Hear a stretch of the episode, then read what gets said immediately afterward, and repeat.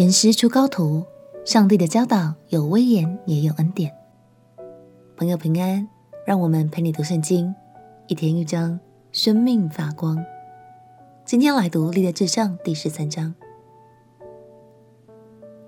若依据学者的推测，《历代志》的作者很可能是以斯拉，他是一位文士，同时也具有祭司的身份，所以他的记录。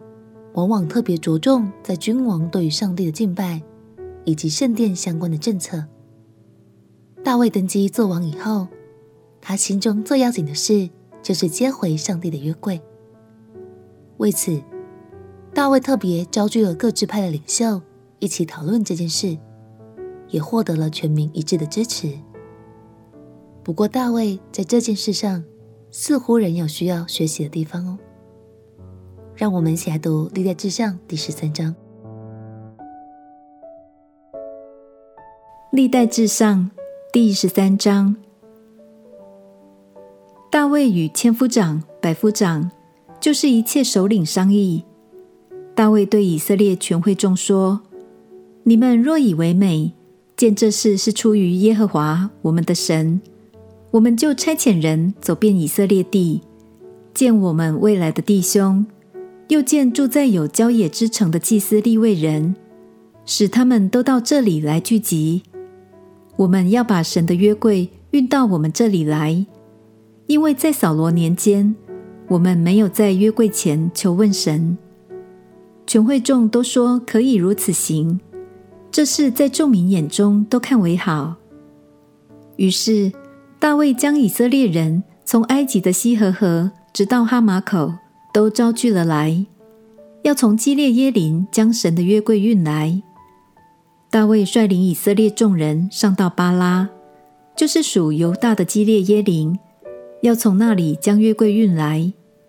这约柜就是坐在二基路伯上耶和华神留名的约柜。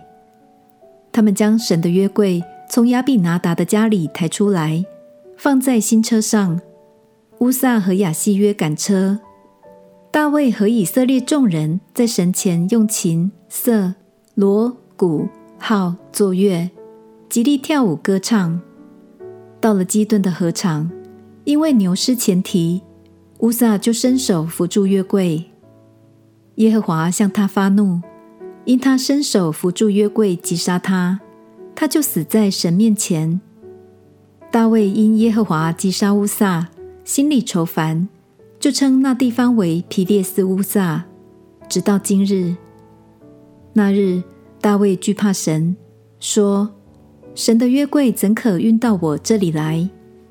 于是大卫不将约柜运进大卫的城，却运到加特人俄别以东的家中。神的约柜在俄别以东家中三个月，耶和华赐福给俄别以东的家和他一切所有的。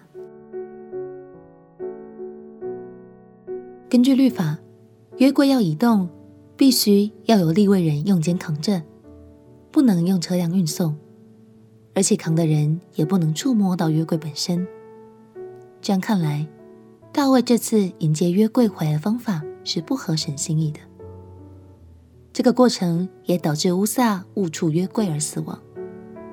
这件事让大卫相当自责，也认为自己不配再迎接约柜回到耶路撒冷。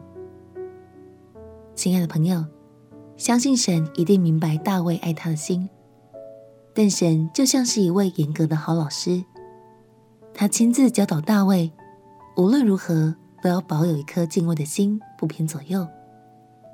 同时，也用俄别以东家的祝福来教导大卫，他仍是满有恩典的神。之后，在第十五章中，我们就会看到大卫重新调整好脚步，用正确的方式。把约柜迎回耶路撒冷喽！我们一起来祷告。亲爱的耶稣，谢谢你教导我要谨守一颗敬畏的心。当我走在你的心意里面，也必不缺乏恩典。祷告奉耶稣基督的圣名祈求，阿门。祝福你有一颗愿意受管教的心，在敬畏中越来越认识上帝的慈爱与恩典。陪你读圣经，我们明天见。耶稣爱你，我也爱你。